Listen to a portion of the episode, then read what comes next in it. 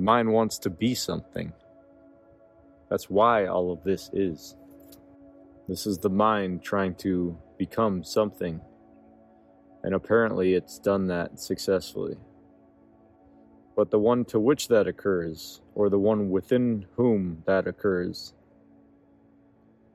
is not the substance of mind, but rather the knower of it. And that knower is greater than its substance. It's always that way, right? Whatever you know is not you, or whatever is known is known within the knower.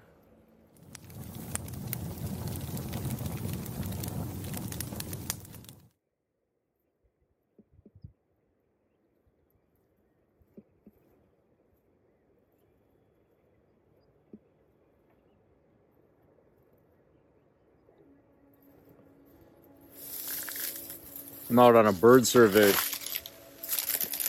searching for bird nests so that they can be protected against construction.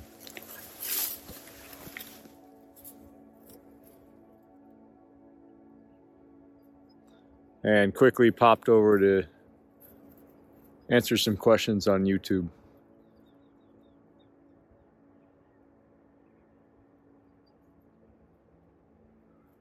And there's a lot of mind out of identification going on. Because, of course, there is. Everything's made of mind.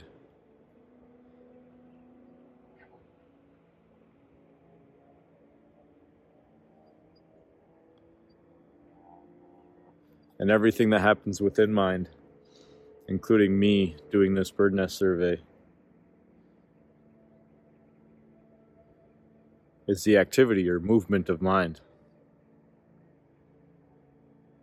And everything that happens in your day to day is the movement of mind.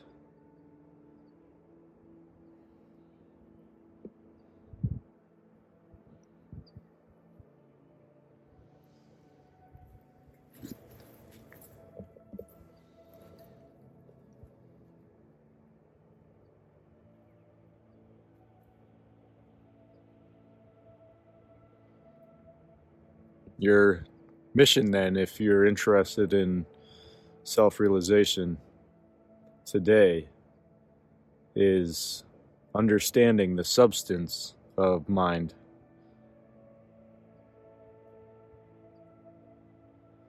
Another potent practice is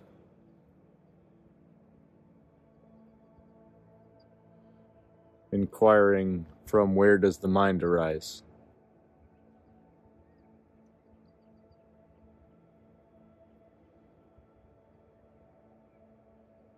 Of course, you'll come up with no location. And the closest thing that can be said to what is the substance of mind is gnosis or light, the substance of knowing.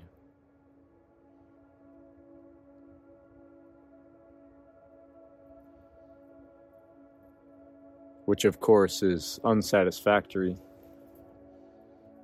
especially to the mind, because the mind wants to be something. The mind wants to be something. That's why all of this is. This is the mind trying to become something. And apparently it's done that successfully. But the one to which that occurs, or the one within whom that occurs, is not the substance of mind, but rather the knower of it. And that knower is greater than its substance. It's always that way, right? Whatever you know is not you, or whatever is known is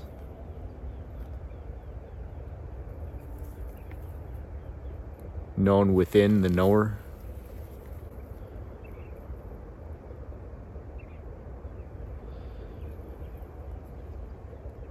So, as you more accurately identify what you're not,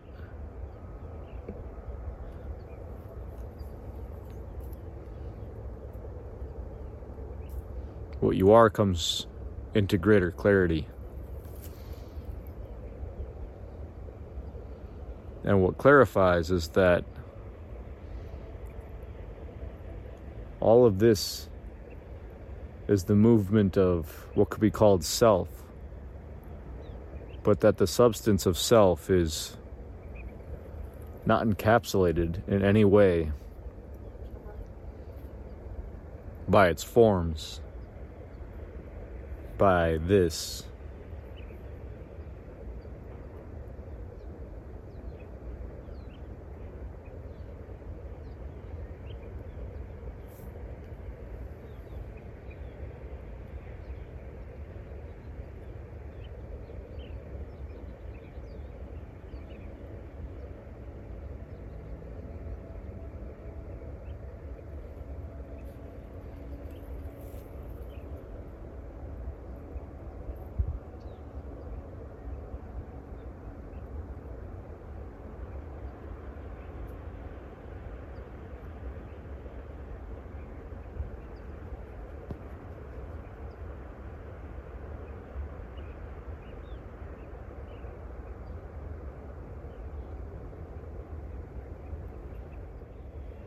All my love.